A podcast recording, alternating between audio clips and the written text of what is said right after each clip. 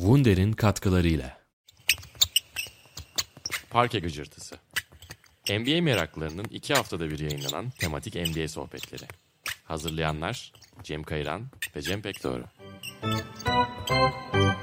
Wunder'in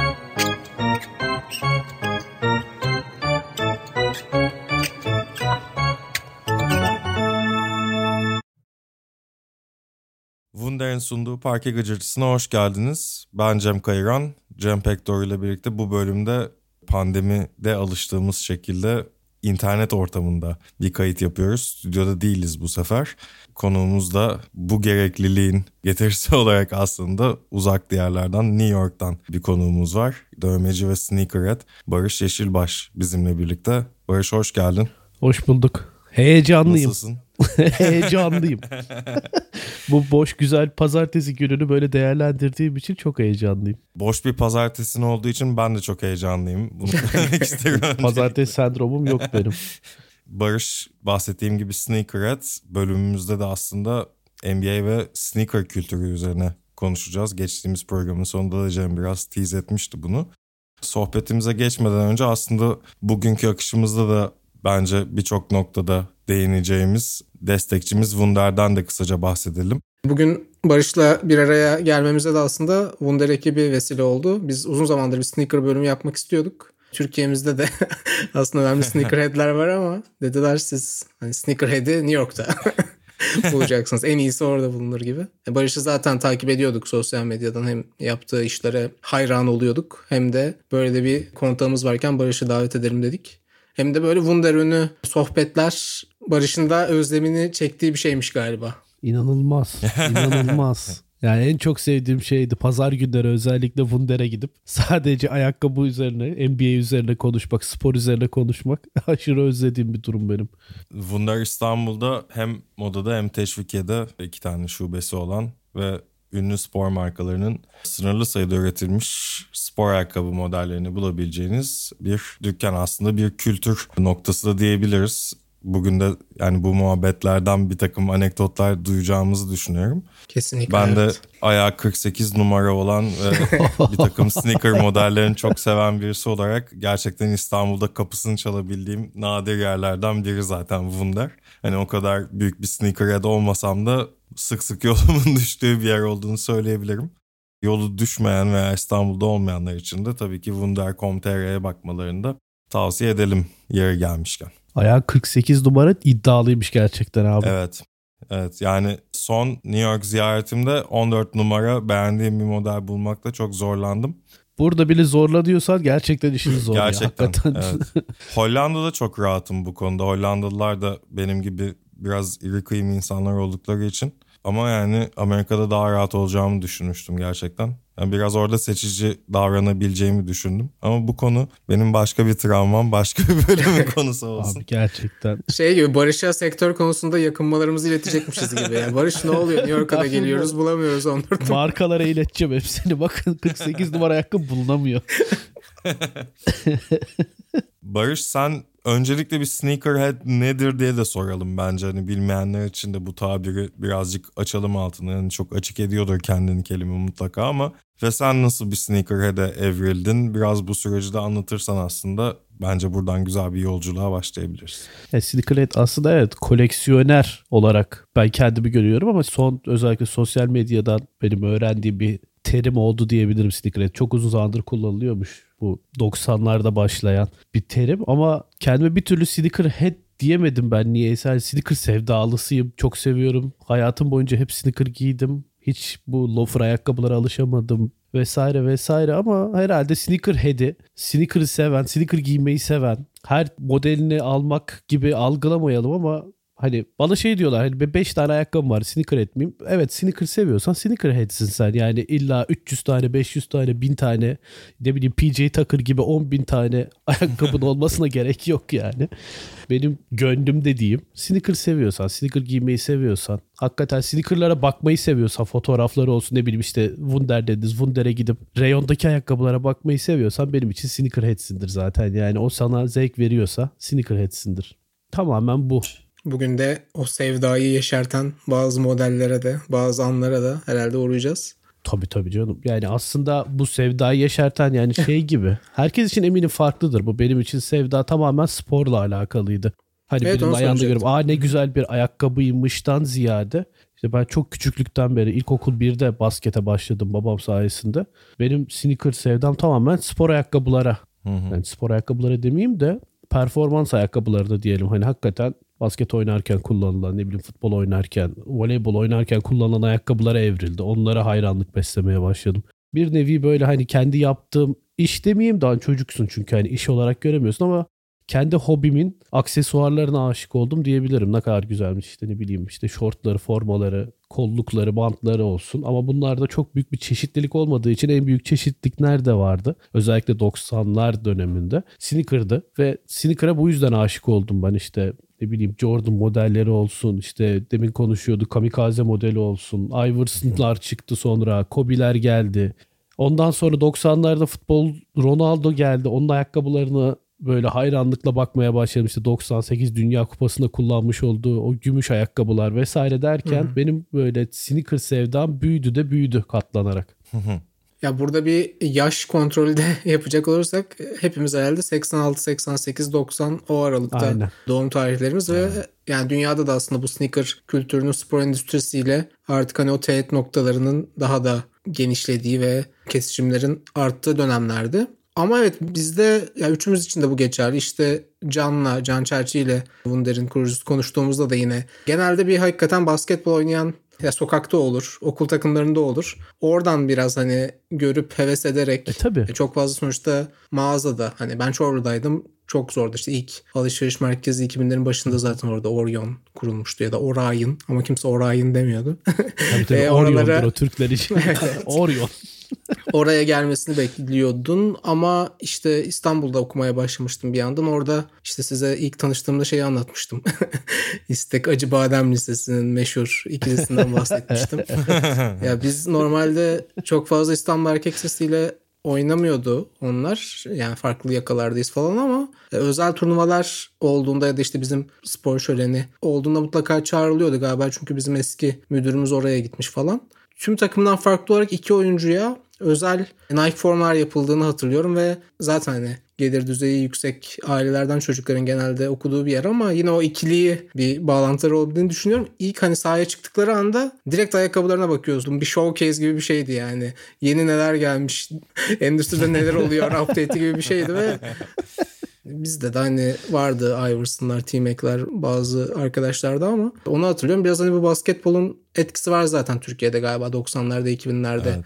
Aslında bütün dünyada var herhalde. Evet. E tabii çünkü yani bizim başladığımız dönem NBA'in dünyaya patladığı dönem. Bu işte Last Dance'de de söylüyor ya 92 ile birlikte Dream Team işte Chicago Bulls'un NBA'yi domine etmesi vesaire derken işte Michael Jordan'ın deliler kadar iyi oynaması derken bütün dünya bir anda aşık oluyor spora. Ama şöyle bir durum var galiba. Bazı coğrafyalarda mesela şey kayıt öncesi özellikle NBA'in markalaşma süreciyle ilgili güzel bir kitap var From Hang Time to Prime Time diye. Televizyonun buradaki rolüyle daha çok ilgilenen Pete Croato'nun geçen yıl yayınlanan bir kitabı. Sneaker üzerine de bir bölüm var. Orada mesela şöyle bir anekdot vardı. Amerika'da Nike'tan biri işte Paris'te işte meydanların birinde işte gençlerin ayağında görüyor Air Jordan'ın yeni modelini orada şeyi fark ediyor. Yani basketbolu bilmiyorlar. Günlük hayatlarında basketbol oynamıyorlar. Şey yapmıyorlar ama Jordan'ı tanıyorlar. Yani Jordan'ın sadece reklam filmlerinde kesitlerinden biliyorlar o sanatını ama Jordan'ın hani basketbolun ötesine geçtiği, basketboldan büyük olduğu bazı coğrafyalarda var ki Fransa'da hani basketbol aslında bir geleneği var ama hiçbir zaman yani 90'larda 2000'lerde belki Paris'te hani bir basketbol takımı yok, birincilik takımı yok falan. Yani Jordan'ın basketboldan büyük olduğu bir dönem de vardı ama mesela bizim çocukluğumuzda lisede mesela yani Jordan'a gelene kadar hakikaten mesela müthiş bir Iverson hayranlığı ben hatırlıyorum. Evet tabii ki de. Tabii. Tabii ki de. Kol bantlarıyla falan herkesin Iverson. Iverson'ın etkisi hakikaten yani yatsınamaz bir gerçek. Özellikle o aksesuarları ay o kadar cool'du ki Jordan mesela cool değildi. Jordan hakikaten çok iyi bir basketbol oyuncusu ve bir ikondu. Ama Iverson'a baktığında aşırı cool geliyordu sana. Yani hep bir kere de belki boyunun kısa olması da etki ediyor olabilir. Hani ben bu olabilirim ya. O şeyi olabilir insanlarda. Daha relatable Ne bileyim. biri oluyor. Hani evet, relatable geliyor sana. Bu adam kısa benim gibi. Ha, kısa değil tabii ki. Adam da yani baktığında aslında minnacık gözüküyor diğer o dev insanların arasında. Belki biraz da insanlar o yüzden de şey yapmış olabilir. Relatable senin dediğin gibi bulmuş olabilir. Kendine daha yakın hissetmiş olabilir. Bir de hani biz evet Jordan'a hayranız vesaire ama biz Jordan'ın prime zamanlarını gördük. Şimdi Evet. Iverson'ı, Kobe'yi biz başından beri izlediğimiz için daha benimsedik diyebilirim onları. Bence de onun bir etkisi var. Yani 90'larda bir senkron kayması vardı yani Türkiye Amerika arasında ama 2000'lerde hakikaten bizim için şey çok geçerli değil. Amerika'da da sokağı basketbola getiren o hip hop kültürüyle basketbolu en yan yana getiren Dr. J'den beri oyuncu diyorlar Iverson'a. O yeni bir yani Jordan'dan farklı bir yerde duruyor. Türkiye'de pek orasında mıydık bilmiyorum ama ya 2000'lerle birlikte o kültürel etkileşimin daha fazla artması ve bence o modellerin de Türkiye'ye daha fazla gelmeye başlaması da ayakkabı modellerinin işin bir bileşenidir. E tabii senin söylediğin gibi şimdi diyorsun ya hani Çorum'daydım ben ayakkabı. Yok Çorlu'daydım. Çorlu pardon. Ha, yine Yani ben de Ankara'daydım. Şimdi düşününce Ankara'da hani başkent ama ayakkabı bulma gibi bir şansın yoktu. Hani görürsen maçta kimin ayağında görürsen herhangi bir şekilde öyle gideyim aa ne gelmiş ne gitmiş hangi model çıkmış vesaire yani model takip etme gibi bir şansın yoktu mesela benim dönemimde sıfır. Ben East Bay diye bir yer keşfetmiştim Amerika'da. Hı hı. Onlar katalog yollardı mesela. Oradan takip ediyordum ben. Kataloglarına üye olmuştum. Ta Amerika'dan Türkiye'ye katalog yolluyorlardı.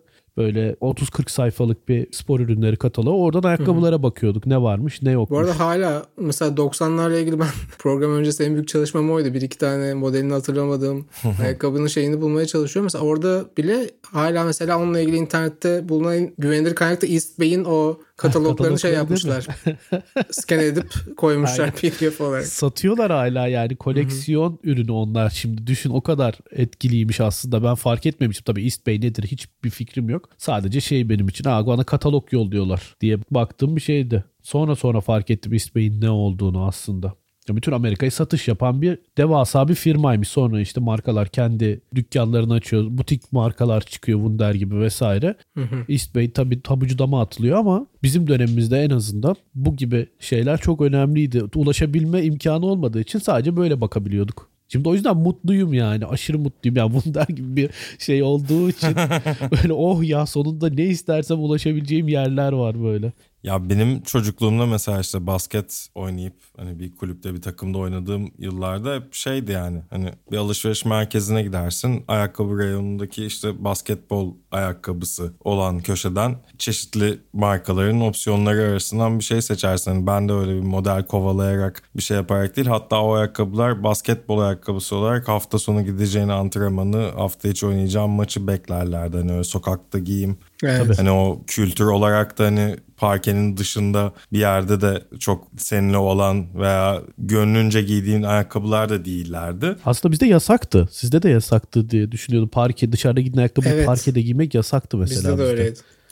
Yani biraz benim açımdan hani o kırılmayı yani burada başka bir kültür var. Hani oyuncuların kendi modelleri var vesaire. Ben hani T-Mac 2 ile yaşadığımı söyleyebilirim bu aydınlanmayı. Yani sizden de yaşça en genç olanınız olarak. T-Mac 2 Türkiye'de de piyasada olan hani erişebildiğim bir modeldi ve çok istiyordum. Yakın zamanda başka bir basketbol ayakkabısı alınmış olduğu için T-Mac 2 piyasaya çıktığında hemen alamamıştım. Bu benim için bir süre gelen bir şeye gelmişti. İsyan. Hatta işte böyle o zamanlar özel ders aldığım aynı zamanda psikolog da olan biriyle bu konu bir şekilde açılmıştı. Hani kendimi iyi hissetmediğim bir şey olarak. O da bana işte ben de çocukken Diken ve Mutombo'nun ayakkabısı vardı. Onu almıştım yalvararak ama işte sahaya çıktığımda işte herhangi bir ayakkabıyı yiyen çocuklar benden daha iyi oynuyorlardı. Yani ayakkabı o kadar da önemli değil. Önemli olan senin ne yaptığın. Tadında nasihatler vermişti.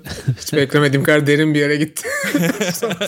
Evet T-Mac büyük bir meseleye dönüşmüştü. T-Mac benim 2 için. bu arada T-Mac 2. 2000 2003 falan herhalde değil mi? Çünkü şeyi hatırlıyorum. Olabilir. Lacivert Aynen. şeydi yani beyaz üstü lacivert ya da siyah üstü lacivert vardı. Benimkiler siyah olanlar. Orlando'da olduğu dönem demek ki. Bir de onun Türkiye'de çok bulunamayan böyle parlak mavi üstüne beyaz çizgili bir versiyonu da vardı. O dönem yani ben o sıralar takımda oynadığım arkadaşlarımla tüm takımın ismini hatırlamasam bile hangisi ne model giyiyordu onu hatırlayabilecek kadar önemli bir meseleydi ayakkabı. Yani o zaman sneaker bile demiyorduk zaten yani basketbol ayakkabısı olarak. Tabii basketbol ayakkabısıydı aynen. Team 2 dediğinde benim de aklıma direkt bir arkadaşım geliyor mesela. İlk Team 2'yi Yani. onun ayağında görmüştüm. Adı da Tufan. Dinliyor ihtimali çok düşük ama siz de inandırmak için kendim. Senin için Barış böyle spesifik bir model var mı? Hani ben de bu şeyle bir aşka tutuldum ve oradan sonra her şey başladı falan diyebileceğin. Benim up tempoydu aslında bu takım arkadaşım da Berent. Takım arkadaşım da Ali Kavaklıoğlu belki biliyorsunuz Ali Kavaklıoğlu koçtur. Ali Kavaklıoğlu'nun oğlu Berent Kavaklıoğlu Kavaklıoğlu vardı. 3 sene önce falan hala oynuyordu galiba zaten. Evet evet onunla ben takım arkadaşıydım. özellikle. TED Koleji'de bayağı bir oynadı. Aynen. Berent de takım arkadaşının. Berent'te vardı up tempo. Aşırı hoşuma gidiyordu o benim. Tabii ki Türkiye'de yoktu o ayakkabılar. Ve asla da bulamıyorsun. Hani olmayan bir ayakkabıyı nerede alacaksın? O benim aslında ayakkabı sevdamı böyle arşa taşıdı diyebilirim. Bütün antrenman boyunca adamın ayaklarına bakıyordum yani. Manyak gibi. Ondan sonra bu yanında kocaman Air yazan Nike modelleri geldi. Hı hı. O çok etkilemişti yani grafiti. Siyah üstü beyaz gibi miydi? Aynen aynen. Ama yani ilk ilk benim için böyle şey aslında Adidas'ın streetball turnuvası vardı 3'e 3 90'ların başında. Onun ayakkabıları çok etkilemişti beni. O kadar hoşuma gitmişti ki o ayakkabılar. Hani o benim ayakkabı sevdamı başlattı ama basketbol olarak benim ayakkabı sevdam başlayan up tempo ve Jordan 11'di. Hani Adidas Streetball o turnuvada kullanılan ve hatta yanlış hatırlamıyorsam ilk defa o turnuva için bir koleksiyon hazırlandı işte ne bileyim hoodiler, ceketler, pantolon vesaire derken onun da bir logosu vardı böyle crazy karakter bir tane böyle. Saçları dik, ayakkabıların tabanlarına falan zaten şey implement etmişlerdi bir logo yapmışlardı. O da çok etkilemişti beni hani ben bunu dövme yaparım kendime falan diyordum. Hiç dövme muhabbeti yokken çocukken kendime böyle board markerla falan çiziyordum. Onlar çok etkilemişti beni. Hani T-Mac'ler vesaire sonra geldi. T-Mac tabii ki inanılmaz bir ayakkabıydı yani. Zaten Tracy McGrady'nin kendisi inanılmaz bir basketbolcuydu. Yani ayakkabılarını geçtim. Ayakkabıları dünya çirkini bile olsaydı ki bence çok güzeldi ayakkabıları alacaktık. O ayakkabılar kesin net alınması gerekiyordu. O kadar iyi bir oyuncuydu o adam. Ama evet benim için o Berent'in ayağındaki up tempodur diyebilirim ya. Ayakkabıya aşık eden beni. Hala ayaklımdadır yani. Çok güzel geliyor böyle kişisel hikayeyi dinlerken. işte kamufleyi konuk ettiğimizde ya basketboldan, crossoverlardan, smaçlardan ve işte odasındaki posterlerden bahsediyoruz ve onun hani rap kariyerine başlamasında da bunun çok böyle net bağlar olmasa da bir yerden fark ediyorsun. Sen de şimdi mesela ayakkabı tasarımından bahsederken hani dövme tarafına da aslında hani dövmeci olacağına dair bir fikrin yokken bile orada bir şeyler hani ne denir? implant ediyormuş gibi. Ya öyle bir sürü şey var işte etkileyen. Aslında 90'lar benim 90'lar tamamen pop kültürü 90'lardaki pop kültürü inanılmaz etkiledi. Bunun en büyük etkisi de ayakkabı sevdam oldu herhalde benim için. O pop kültüründeki en büyük etki ayakkabılardan geldi bana. Ya pop kültürü burada bence önemli bir anahtar kelime. Çünkü 90'larda aslında sneaker hani basketbolla NBA ile birlikte çok tabii ki de başka bir kapsam, başka bir genişlik kazanıyor ama bir yandan müzik veya başka Tabii, disiplinlerle de çok dirsekleme aslında. Hani birazdan daha detaylı da bahsederiz tabii ki ama yani sırf hani sneaker'ı basketbol üzerinden de okumamak lazım tabii ki de bir yandan. Kesinlikle katılıyorum canım. Yani bu bizim etkisi sadece. Bize olan etkisi. Çünkü yani basketle ilgileniyorduk. içindeydik ve o pop kültürün en büyük etkilerinden biri basketti diye diyoruz. Ama senin de söylediğin gibi ya sneakerların film üzerinden etkileri inanılmazdı. Filmlerde kullanılan müzik, müzisyenlerin ayağında gördüğümüz ayakkabılar olsun vesaire. Böyle dört bir koldan yayılmıştı aslında sneakerlar. Ya hatta şu açıdan yaklaşılabilir. Yani sneakerların, basketbol ayakkabılarının sokakta kullanımının aslında onu tetikleyen şeylerden biri mesela Amerikan kültüründe şey olarak söylenir hep. Run DMC'nin bir konserinde Madison Square Garden'daki bir konserinde işte herkes Adidas'larını kaldırsın gibi bir şarkıları var galiba ya da öyle bir hani şeyleri var. Ee, ve herkes gerçekten çıkarıp ayakkabılarını gösteriyor falan. Bunun üzerine Adidas yani Adidas giydiklerini biliyorlar sadece ama hani bir collab yapmamışlar. İletişime geçip onlara özel bir signature shoe yapıyorlar diye biliyorum. Yani mesela bu Hatta sanırım şöyle o hikaye yani hiç böyle bir resmi bir ortaklık falan yok. Çok seviyorlar Adidas'larını. Hani My Adidas parçasını yapıyorlar. Evet. Orada da hikaye şey yani ben Adidas'larımı giyerim konser salonuna da gidebilirim. Adidas'larımı giyip şunu da yapabilirim tadında bir şey var ve hep aslında böyle üzerine negatif algılar olan sokak kültürünün de biraz daha sempatik yanlarını parlatan da bir parça aynı zamanda. Bu sebeple aslında çok şey hani onların sonradan da olan işbirliklerinde diyelim. Hani hiç böyle bir hikaye yok. Hani marka gider sanatçıya bir talepte bulunur. Sanatçı bir şey yapar, bir tasarım yapar, bir şarkı yapar vesaire. Hani bu aslında çok ilginç bir dönüm noktası o açıdan da. Hani gerçekten bir müzisyenin içinden gelerek bir spor ayakkabısı hakkında parça yapıp bunun gerçekten o spor ayakkabısını bir kültür olarak aslında dinleyicileri arasında benimsetip Madison Square Garden gibi bir yerde herkese ayakkabılarını çıkartıp havada sallatabilecek bir şeye evrilmiş olması. Hani o noktada da hani birçok işbirliği var sonraki yıllarda işte müzisyenlerle yapılan Mary J. Blige'dan Kanye West'e, Beyoncé'ye kadar. Run DMC'nin bu işi bu şekilde başlatmış olması benim de çok ilginç bulduğum hikayelerden biri. Sinema etkisi de mesela benzer bir şekilde yine haberleri yokken Adidas'ın haberi olmadan zaten öyle bir sevgi ve Adidas'ı öne çıkarmaları ve o şarkıyı yazmaları var dediğin gibi. Biraz Spike Lee'nin bu sonrasında Jordan'la olan ikonik reklamlarına da kapıyı açan senaryoda da durum böyle aslında. İşte Spike Lee ilk uzun metrajını She's Got a Habit'i çekerken böyle bir Nike ekibinin de olduğu bir partide galiba Spike Lee ile karşılaşıyorlar ve hani tam o dönem çekimler bitmek üzere hani prodüksiyon aşamasına geçilecek. Şey deniyor. E, Mars Blackman kariyeri var. Onun odasına bir Jordan posteri asalım diyorlar. Ve hani bunun karşılığında da aldığı komik bir ücret karşılığında ve işte bir düzine de ayakkabı karşılığında Spike Lee bunu kabul ediyor mesela o dönemde. Çünkü yani Jordan'ı ve işte Knicks üzerinden zaten konuşmuştuk biraz bizim Hollywood bölümünde. Basketbolla ilgisinden dolayı evet Mars Blackman'a e, odasında bir Jordan posteri olması yakışır diyor. Ve öyle başlıyor mesela. Yani aslında kültürel o şey de çok organik bir şekilde ilerlemiş sneaker'la ilgili. Sinemaya, müziğe olan yansımaları. Aslında herhalde markalar şeyi anladı bunlarla birlikte. Sadece spor yapacak insanlara bu ayakkabıları satmak zorunda değiliz. Başkaları da bu ayakkabıları alacak. Bu kültür var. Hani sadece özendiği için alacak, onlar gibi olmak istediği için alacak. Onu herhalde anladı markalar ve ona yönelmeye başladılar tamamıyla.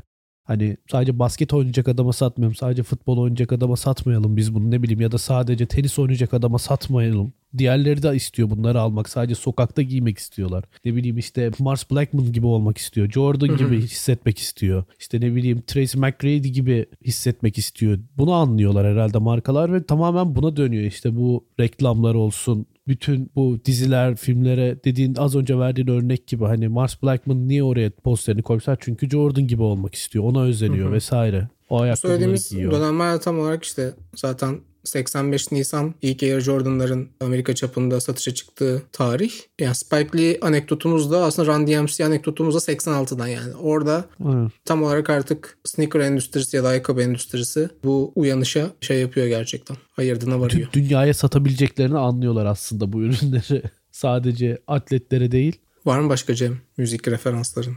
Benim var aslında bu hani Cem rap kısmını söyledi gibi ben de mesela Adidas'ları öyle keşfetmiştim. Daha doğrusu Adidas Gazeli kampüsü işte bu 90'lar ortası ve sonu grunge ve nu metal sahnesinde. Tam ondan bahsetmeyi düşünüyordum ben de çok. Gerçekten o beni çok etkilemişti. O grunge nu metal sahnesinin işte- patlaması. Korn'un Limp Bizkit'in falan ayağında hani o üç çizgiyi gördüğün zaman mesela hani ben bayağı öykünüyordum hani onlar gibi böyle işte siyah uzun şortlar Tabii tabii. işte böyle dize çekilmiş çorap tertemiz bir Adidas altında falan hani böyle bir şeydim ne bileyim Kaliforniya'dan kopup gelmiş İstanbul'da var olmaya çalışan küçük kafası karışık bir çocuk gibi dolaşıyordum ben de o zamanlar yani. Hepimiz öyleydik ya gerçekten. Evet. Hepimiz o moddaydık. Hatta şey de yani o aynı zamanda hani kolda da çizgili fermuarlı üstler falan filan hani onlar da hep o dönem o kültürle hatta biraz punk dünyada da vardı ama hani punk'ı çok böyle bir moda marka şeyiyle eşleştirmemek gerek. Ama nu metal özellikle hani o zaten hani rap'le de bir noktada uzantısı olduğu da söylenebilir. Hani o şey de çok bence bizim jenerasyonun bu kültüre duyduğu merakta öyle önemli bir kilit rolü olduğunu düşünüyorum. Kesinlikle canım yani Popüler kültürde de örneğin Rihanna'nın Puma'yı küllerinden tekrar canlandırması gibi bir örnek var. Rihanna'yı yılını tam hatırlamıyorum ama 2000'lerin ilk yarısında olması lazım. Kadın departmanın işte kreatif departmanın başına getiriyorlar ve Rihanna'nın tasarladığı ilk modelle birlikte yılın ilk çeyreğinde yıllık hedeflerinin fersah fersah tepesine çıkıyorlar ve hani tekrar orada da bir şekilde hani müzik vasıtasıyla popüler kültürün içine tam kalbine giriyor marka olarak. Hani bu tür örnekler çok çoğaltılabilir. Biz belki de bir NBA programı olduğumuzu tekrar hatırlayarak belki dümeni tekrar basketbol alanına kırarız ne dersiniz? Şeyi hatırlıyorum. Fila'nın Grant Hill ile NBA'ye girmek gibi bir çaba içinde olduğu yıllarda Aynen. Grant Hill 2'nin mi? Tupac Shakur'un bir şeyinde. Yani Tupac Shakur ayağında Fila Grant Hill'lerle gözüküyordu bir albümün kapağında. Böyle bir trivia şeyi var ama tabii Grant Hill'in kariyerini tahrip eden bir marka gibi böyle meşhum bir üne ulaştı. Kötü bir şöhrete Evet. ulaştı ama daha ayakkabıdan bağımsız şeyler yaşadı gibi Grant Hill.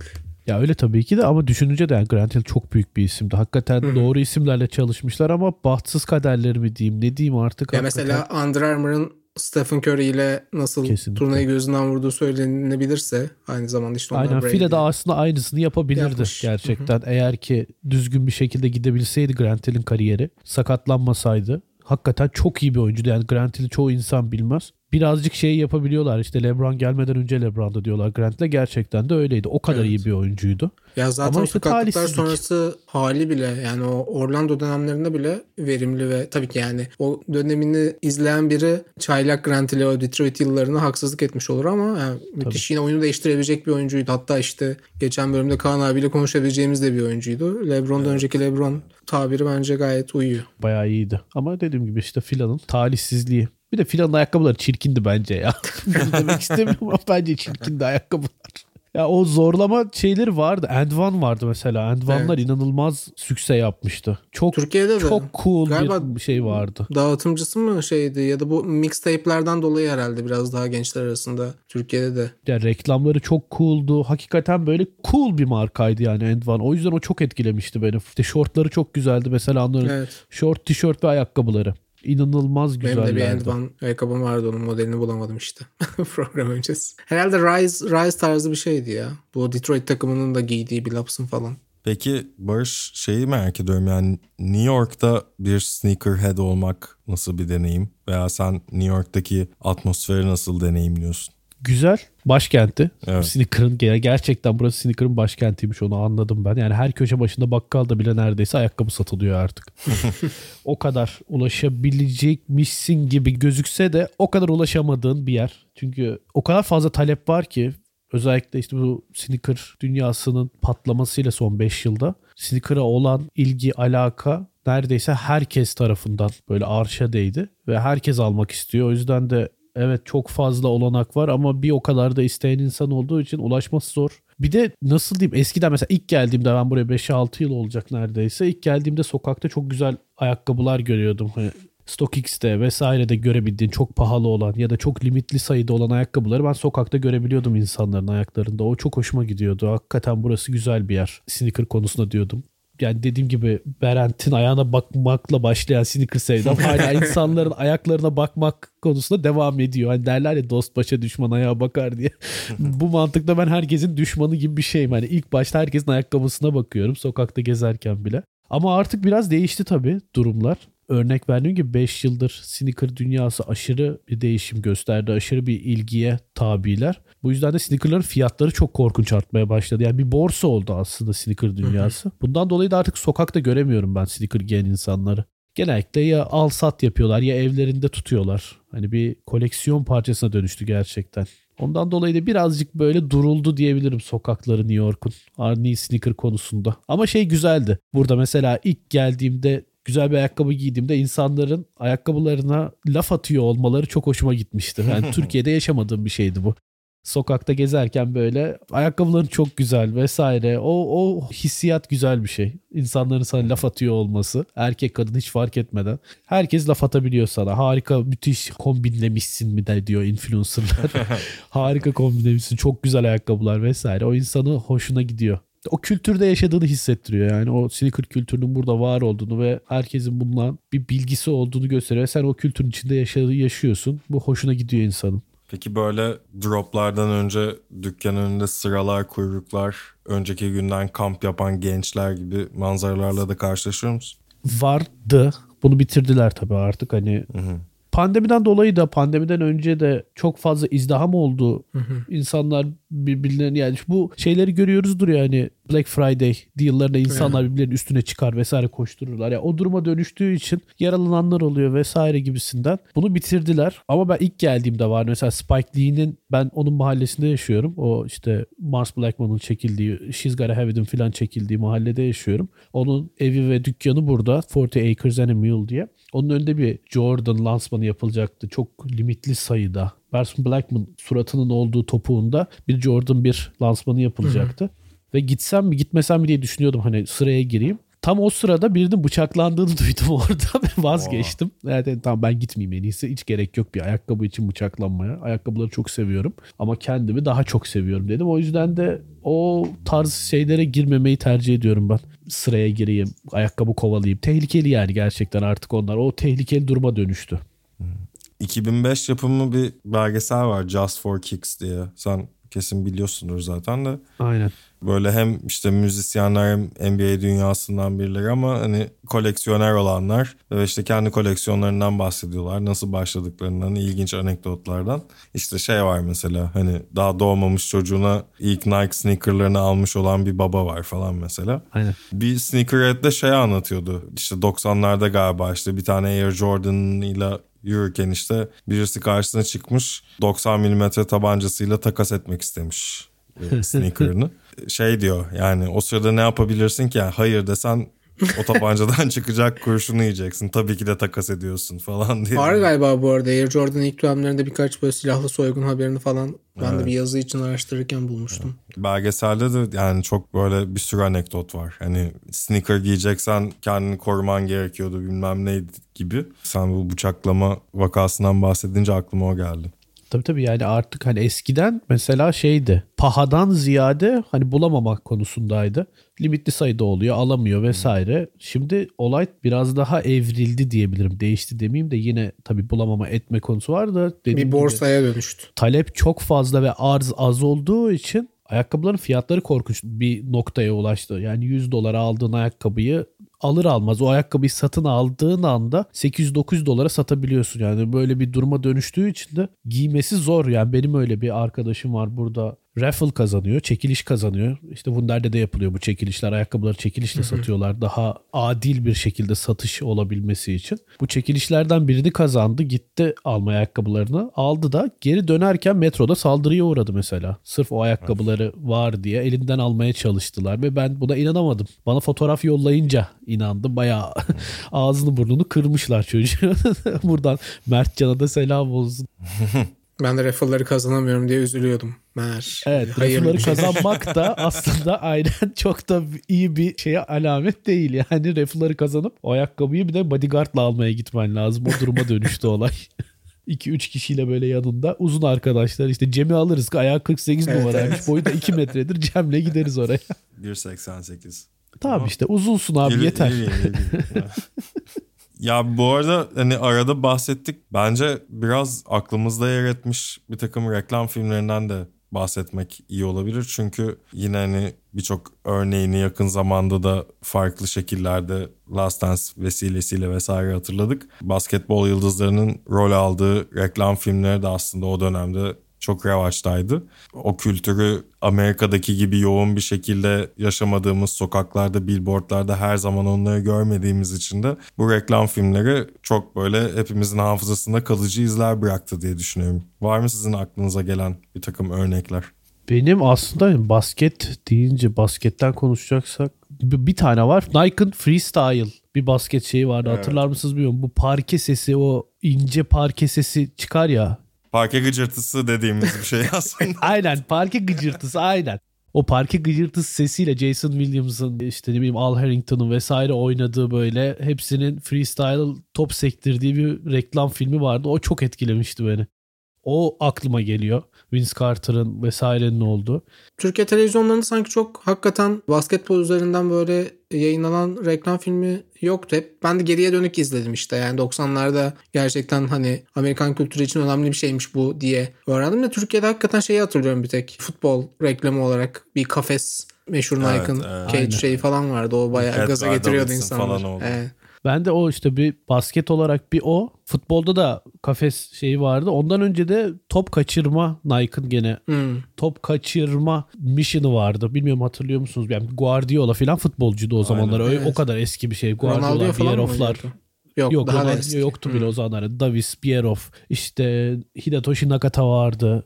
Evet, evet. evet. Baya baya eski bir şeydi. Onlar çok hoşuma gitmiş. Ya eskiden aslında Nike ve Adidas ve diğer büyük markalar böyle inanılmaz paralar harcıyorlardı. Bu Michael Jackson'ın şeyleri gibi, video klipleri gibi senaryolu klipleri oluyordu. Sadece ayakkabıları göstermektense sadece ürünleri. Onlar çok hoşuma gidiyordu benim. Adidas'ın bir tane şey vardı. 60. yılı için ev partisi temalı bir reklamı vardı. Çılgın bir parti oluyor. Bir yandan herkes tabii ki Adidas'larını giymiş. Ama böyle ev partisi dediğimde işte Missy Elliott bir köşede Aa evet evet. poker masasından kalkıyor Kevin Garnett David Beckham'la takılıyor falan filan. Hani öyle bir hani 2-3 dakika süren ve böyle sürekli bir yerden bir cameo'nun yapıldığı ama tüm dünyanın yani futbol, müzik, basketbol, işte moda hepsinin işte bir araya geldiği bir ev partisi şekli vardı. O da hani çok bu sneaker dünyasının ne kadar işte sokak kültürü ve farklı disiplinlerle de aslında dirsek temasında olduğunu hani böyle tek bir örnek gibi. Benim de aklımda yer etmiş reklamlardan biri o. Mars Blackman'la Jordan reklamından bahsettik. O yıllarda yani 90'larda tabii işte 80'lerin ikinci yarısıyla birlikte başlayan şey artık televizyona da sirayet etmeye başlıyor. Galiba Müthiş İkililer bölümünde mi bahsetmiştik bu reklamdan? Lil Penny'nin ilk hani böyle daha sonra Aa, işte evet. Kobe'de olduğu kuklalar kullanıldı ama Penny Hardaway kuklası Chris Rock ve Tyra Banks de oynuyordu galiba. Evet evet Tyra Banks vardı. Penny Tool'lar için miydi bu? Baya o dönem popüler olan bir reklam. Bir de Charles Barkley'nin ben kimsenin rol modeli değilim dediği reklam. O da çok hani sonra Charles Barkley'nin ilk böyle zeki alıntısı gibi geçmişti yıllarca. Sonra tabii Charles Barkley farklı bir figüre dönüştü. Bir de şey hikayesi çok anlatır işte 80'li yıllarda belki ben de anlatmışımdır başka bir programda. Bird ve Magic'in Converse reklamlarında Converse Weapon modeli için işte Magic Johnson'ın limuzinine atlayıp French League'dekileri Bird'ün evine gittiği ve orada bir bağ kurdukları hikaye ama aslında işte 80'lerin ortasında bu reklam yapıldı. Converse satışlarına da iyi bir etkisi oldu. Daha sonra yine böyle bir galiba berberde buluştukları George Gervin'lerin falan bir yine benzer bir reklam olmuştu. Oralarda hep böyle bir ne denir fraternity club gibi basketbolcular işte takılıyorlar. Ayaklarında Converse'ler. Bu şekilde bir hani bir All-Star ortamı gibi kullanıyorlardı ama Jordan ve Nike'ın işin içine girmesiyle ve işte o Be Like Mike altındaki tüm o pazarlama faaliyetlerinde hep daha işte bireyselleşen bir şeydi. Daha sonra Iverson'da da bu böyle oldu yani işte az önce bahsetmiştik ya bu relatable olmak. Biraz Iverson 1'e 5 savaşıyordu. Sokaklardan gelmişti işte bir ara bir ciddi bütün Amerika'nın takip ettiği bir davası olmuştu ve orada da yine böyle bir solipsist bir kahraman gibi resmediliyordu ama işte 80'lerde biraz daha farklıydı Converse'ün yaklaşımı ama o özellikle o reklam çekimleri sırasında Bird ve Magic'in birbirlerini gerçekten daha iyi tanıdıkları ve işte Bird'ün annesiyle Magic arasındaki işte kolej basketbol diyalogları falan hep konuşulur. Yani orada o rekabetin evrimi içinde önemli bir şey oluyor. O reklam çekimi yani sadece kamera önünde yaşananlar değil arka tarafı da. Şey de bence çok önemli Amerikan kültürü için. Sen az önce şeyden bahsettin Cem. Dize kadar çekilmiş çoraplar, uzun çoraplar. Sleeve'leri Iverson'ın. E, sadece hani iş ayakkabıda da bitmiyor. İşte Fab Five çok meşhur Michigan Tabii. Koleji'nin recruiting klasını 91 sınıfını anlatmak için bulunan bir isim. Tabii daha sonra Ed Martin skandalıyla bu Chris Webber'ın ciddi Para de bir aldı, bedelini ödediği bir şey oldu. Michigan turnuvalara katılamadı. Yasaklandı. Ciddi cezalar aldı. Ama o takım özellikle de işte NBA'ye gönderdiği üçlü Chris Webber, Juwan Howard ve Jalen Rose'la bilinir. O takım işte baggy shorts aslında yani daha bol şortları ilk kez kullanan takım olarak biliniyor. Altlarında da Nike Air Force Max'ler siyah. O da bence işte hip hop kültürü Iverson'la NBA'ye geldi ve işte sokak NBA taşındı gibi söyleniyor ama Fab Five da bence kolej basketbolu için çok daha büyük bir tutku gibi yaşanıyor Amerika'da. O Fab Five takımı da kültürde ciddi bir hani Trailblazer etkisi yaratan takımlardan biri.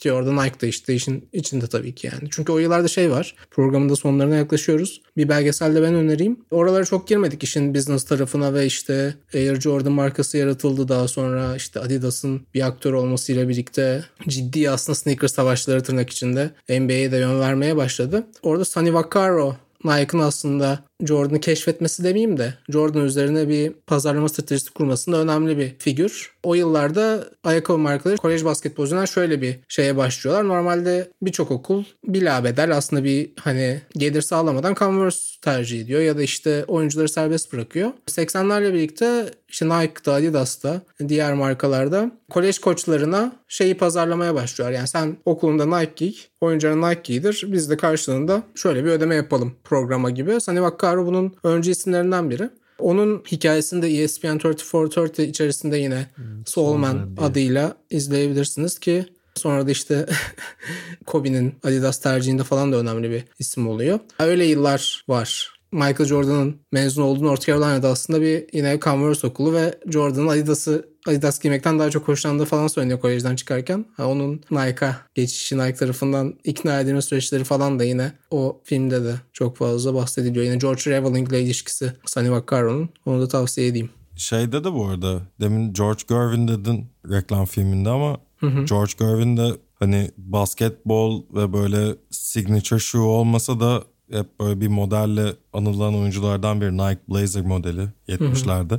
Bence çok da hoş görünen bir ayakkabı. Onun da yani NBA'de ilk başta Adidas giyiyormuş. O da sonradan Nike'a geçmiş bildiğim kadarıyla. George Gervin'in de Nike Blazer'ını bu şekilde bir yerden programda geçirmek istedim. Hani signature bir ayakkabı değil ama oldum. George Gervin'le özdeşleşmiş bir ayakkabı. Orada tabii Kaan abinin de favori isimlerinden biri olan bugün de o moda ikonluğunu Knicks yorumcusu olarak devam ettiren Clyde Frazier. Kesinlikle. Walt Frazier Aynen. ilk signature şu. Onun evet. için yapılıyor Puma Clydes. Daha sonra evet. Adidas'ın Karim için yaptığı bir signature shoe var ama Clyde Frazier zaten 70'lerde hakikaten Andy Warhol gibi bir şey New York için. o yüzden hakikaten önemli bir öncü. Tabii canım yani Frazier hala bir iki hafta önce maça gittiğimde o kadar güzel bir şekilde giyinmişti ki ikonik bir karakter New York Parıldıyor için. değil mi? Parıldıyor. Yani inanamazsın ya bizim nasıl diyeyim Süheyl Behzat Uygur'un giyeceği bir takım elbise giymiş ama öyle bir taşıyor ki onu hiç gülmüyorsun Giymiş ve yani. aksine inanılmaz yakışmış falan diyorsun. O kadar hmm. ikonik bir karakter diyeyim New York için. Ya peki koleksiyonunda senin Hani böyle gurur duyduğun, sende olduğu için veya senin için ayrı bir yerde olan bir iki modelden de bahsetmeni istesek. Tabii yani gurur duyduğum demeyeyim de işte bu en başta up tempolarım var. Kesinlikle o up tempoları aldım. Birkaç tane birkaç rengini aldım. Hala o benim hayranlığımı patlatan rengini bulamadım. Artık Berent'in eski evlerinden artık falan bir... Berent'ten rica edeceğim. Onu tutuyor mudur artık bilmiyorum. en sevdiğim en eskisi aslında Pippen'larım var benim. İlk çıktığında 96 yılında ya da 97 yılındaydı galiba. Pippen ikilerim var. Onlar hala duruyor. Onları böyle çok gözüm gibi bakıyorum. Ha, artık ayakkabı döküldü tabii ki. Tutkalı attı vesaire. Ama hala böyle benim için ilk ayakkabılarımdandır. Basket oynarken giydiğim ayakkabıdır. O duruyor. Onun dışında da herhalde en böyle bakmaya doyamadığım böyle bir ayakkabım yok ya. Hepsini çok seviyorum da benim için önemli olan ayakkabılar onlar. Hani benim sneaker aşkımı başlatan, bana çocukluğumu hatırlatan diyeyim ya da ayakkabılar var. Onları çok seviyorum. Benim up tempolarım, Pippen'larım, 90'ları hatırlatan ayakkabılarım var. Bir de basket ya da futbol, Amerikan futbol da oynamıştım. Ben o, o zamanlar kullandığım ayakkabılar var. Yani hakikaten kullandığım basket oynarken ya da futbol oynarken kullandığım ayakkabılar çok önemli benim için. Cem sana da şöyle sormak lazım herhalde. Ben de kendimde cevabı öyle buluyorum. Hani sende olan değil de hani bakıp internette falan en azından imajlarına bakmayı sevdiğin değil.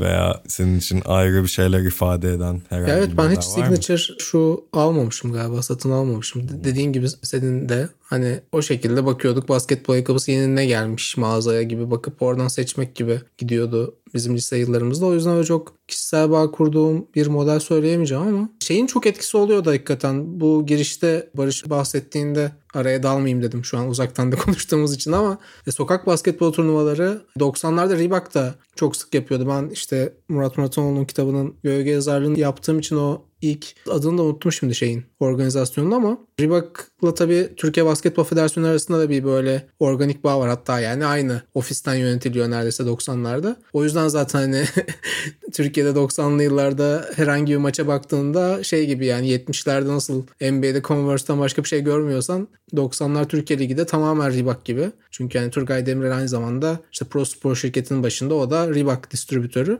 Şey hikayesini ben yine Yalçın Granit biyografisini yazarken onu da öğrenmiştim. Zaza Enden mesela Türkiye'ye bir savaş ortamından çıkıp geliyor. Gürcistan'dan getiriliyor. Mesela ona bir Reebok pump verdikleri Oo Reebok pumplar ya. dönemi hatırlayıp yani o dönem mesela çok zor onlara da erişmek ama federasyonda böyle tabii şey kutu kutu var yani. Bütün takımlara böyle bir düzinelerce gönderiliyor. E, tabii yani mesela D. Brown'un Omni Pump mıydı o modelin adı? Aynen. pump. yarışmasında kullandığı. Mesela o da çok hani dönüştürücü bir şey ama Türkiye'de hakikaten ya Iverson'dan önce de Reebok'u bu federasyon ilişkisi getirmiş durumda. ve O streetball turnuvaları yine işte Reebok'un bütün o dönemde işte Shaq de geliyor buraya. işte Sam Perkins de geliyor. Greg Anthony de geliyor. Orada bir ufak bir bağlantı var. Ve o da önemli oluyordu yani işte. Ben tabii yani 2000'lerde daha çok Cadde Bostan'daki turnuvalara katılmaya başladım. Daha üniversite dönemleri ama onu hatırladım. Ya Reebok deyince bu arada Reebok Kamikaze, Kamikaze 2, Tabii. Sean Sean Kemp. Camp.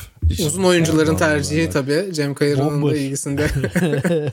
Ya inanılmaz iyi gözüküyor o ayakkabı. Yani Evet kesinlikle katılıyorum. ya logo kullanımı falan bile bence ders niteliğinde. O özellikle hani siyah, beyaz, yeşil, Seattle renklerinde olan modelleri benim çok hoşuma gidiyor. Sonradan hani çok farklı versiyonları da yapıldı ama Seattle'ın renk paleti gerçekten yakışıyor. End One da sanırım öyle sarı yeşil şeyler çıkarıp Türkiye'ye getirmişti. evet. Yani Supersonics'in her şeyi güzeldi gerçekten. 90. Gary Payton'ın da bu arada şey Aynen. vardı sneaker. Nike'la. ayakkabı. Aynen Evet, Nike'la bir şey vardı. The Glove. diye. Glove'dur muhtemelen evet. Yakın dönemden de ben Dame 4'ları çok seviyorum. Yani bu sanki yanında bir köpek balığı dişi varmış gibi bir motifi olan bir model Adidas'ın. Yani hiç canlı kanlı denk gelmedim kendisiyle ama böyle sahada falan da oyuncu ayağında çok iyi durduğunu düşündüğüm biraz havalı bir model. Benim 2000'lerde sevdiğim oyunculardan biriydi. Burada da konuştuk. Arıza adamlar arasında mı konuştuk? Gilbert Arenas. O da Oo. ya ilk Love Top hani aslında Kobe ile biraz böyle Love Top popüler hale geldi gibi düşünülür ama onun da böyle bir Love Top Adidas'ı vardı sanki 2000'lerin ortasında. Onu hatırlıyorum. Genel olarak sevdiğim. Hiç bir Cılır figür. Araz'ın ayakkabılarını hiç hatırlamıyorum ben o kadar. Ben niyeyse onu hiç sevmezdim. Ondan olabilir. Beni hiç etkilemedi Cılır Araz hiçbir zaman. Bir de T-Mac'le tam böyle denk sezonları ya. T-Mac'ciydim Evet. ben ondan dolayı. Yani Adidas'ın o da Adidas'la çalışıyor. O da Adidas'la. Hep şey derdim yani. Gilbert Arenas'ın ayakkabılarını alacağım ama T-Mac alırım. T-Mac varken niye onu tercih edeyim vesaire dediğim. Ya ben de mesela- kalmamış. Genelde Iverson ayakkabılarını çok severdim ama gerçekten şey gibiydi. Nemesis gibiydi. Bir de benim yakın arkadaşlarımdan biri çok hani Iverson hayranıydı. Ben de Lakers taraftarıyım ve işte tam böyle finalde karşılaştığımız dönemler 2001. Hani Iverson almayı gururuma yediremiyordum diyebilirim. Evet aynen. o yüzden ben de bir. T-Mac sevdasına ne denir? Çatı aday olarak Carter T-Mac. Of Carter ayakkabıları. Ya ben de yeni dönemden şeyleri çok seviyorum. Kyrie Irving'in ayakkabılarını çok beğeniyorum. Hem rahat da bu arada gerçekten inanılmaz rahat bir ayakkabı yapmışlar. Tip olarak da çok hoşuma gidiyor. Yeni dönemden de eğer bir örnek vereceksek mesela onlar olur. Hakikaten çok çok hoşuma gidiyor. Keşke bir de oynasa kendisi. yani evet. İyi olacak ama şansımıza anda Brooklyn- protokollerde. Brooklyn'de. Brooklyn'deyiz ama adamı izleyemiyoruz. Evet ben de son işte ziyaretimde bir şeye gittim de Indiana Pacers maçına Brooklyn Nets'in. Yani biz uçaktan indiğimiz gün sakatlandığı açıklanmıştı Kyrie Irving'in ve e, biraz Çok tat kaçırıcı değil mi ya? Yani belki de hayatta Evet. bir kere görebileceksin. Ve izleyemiyorsun adamı. Bu sezon bir 20 maç oynayabiliyor galiba aşı olmadan da. Öyle bir şey Aynen. hesaplaması yapılmıştı geçenlerde. Sürekli negatif test vererek. Barış'ın deplasmana gitmesi gerekecek. Aynen. O da yasak Evet. artık büyük olasılık. Evet. Şimdi yasaklarlar dışarıdan arenaya girmeyi. Bu sene Kyrie Irving'i izleyemeyeceğiz biz. Televizyondan izleyeceğiz anlaşıldı. Kyrie'nin kaybıdır. o kaybeder aynen. Programı kapatmadan önce bir de ya zaten meraklıları biliyordur ama Complex'in çok güzel bir YouTube serisi var. Sneaker Shopping diye. Şu an hatta yani YouTube'da 14. sezonunda diyebiliyorum. Geçtiğimiz günlerde de Shaquille O'Neal'ın olduğu çok tabii ki de eğlenceli bir bölüm yayınlandı. Orada da işte şey gibi anekdotlar anlatıyordu Şak. İlk Air Jordan'larını ayağına göre bulamamış. iki numara küçük Air Jordan giyiyormuş. Giymek zorundaydım çünkü ne yapabilirdim ki diye anlatıyor. Ayrıca yakın zamanda Luka Doncic'li bir bölüm de yayınlandı. Önceki sezonlarda da bayağı NBA ile ilgili insanları görebilirsiniz. Complex'in Sneaker Shopping serisini meraklısına, ilgilisine veya biraz daha bu dünyaya girmek isteyenlere tavsiye edebilirim. Ben de bari bir Twitter hesabı yani Öncelikle Barış Yeşilbaşı'nın Instagram hesabını. Sonra da Russ Banks'ın uzun bir süre Slam'de de yazarlık yaptı. Normalde zaten ben hani basketbol yorumları için takip almıştım ama bir yandan da böyle Slam Kicks diye bir kitap da çıkardı onlar galiba. Ondan biraz alıyorum. Komplekse de yazıyor olabilir. Russ Banks'ını takip etmenizi tavsiye ediyorum. Ben de hemen bunları takip alayım. Barış çok teşekkür ediyoruz ya. ben teşekkür ederim ya. Nasıl eğlendim anlatamam. Valla keşke bir arada olabilseydik ama sen gerçekten ait olduğun yerdesin diye anlıyorum ben bugünkü sohbetimizin üstüne. Wunder'e de bizi seninle bir araya getirdiği için de buradan teşekkür edelim bir kez daha. Hani bu konuyu bizim çok böyle hani kör topal deneyimlerimiz ve anılarımızla birlikte hani doğru bir şekilde konuşabileceğimiz bir konuk oldun bizim için de. Evet çok Sana güzel oldu Barış. Teşekkür ederiz. Çok teşekkürler. Ya süpersiniz ya vallahi ben teşekkür ederim. Çok eğlendim tekrar tekrar söylüyorum. Keşke bunu hep yapabilsek dediğiniz gibi yani sadece podcast olarak da değil yani böyle hafta. Bir de Wunder'in önünde hakikaten fiziksel olarak buluşalım. Değil mi? evet. Umarım ya yakın zamanda. Modaya umarım. beklerim. Modada olsun lütfen karşıya geçmek çok zor Aynen. Bana ikisi de uyar. Çok teşekkürler tekrardan. Bu hafta konusunda uzman bir konuğumuz daha vardı. Çok keyifliydi seninle konuşmak Barış. Dinlediğiniz için çok teşekkürler. Artık bir sonraki takvim yılının ilk haftasında, ilk iki haftasında tekrar karşınızda olmak dileğiyle diyelim. Görüşmek üzere. Hoşçakalın.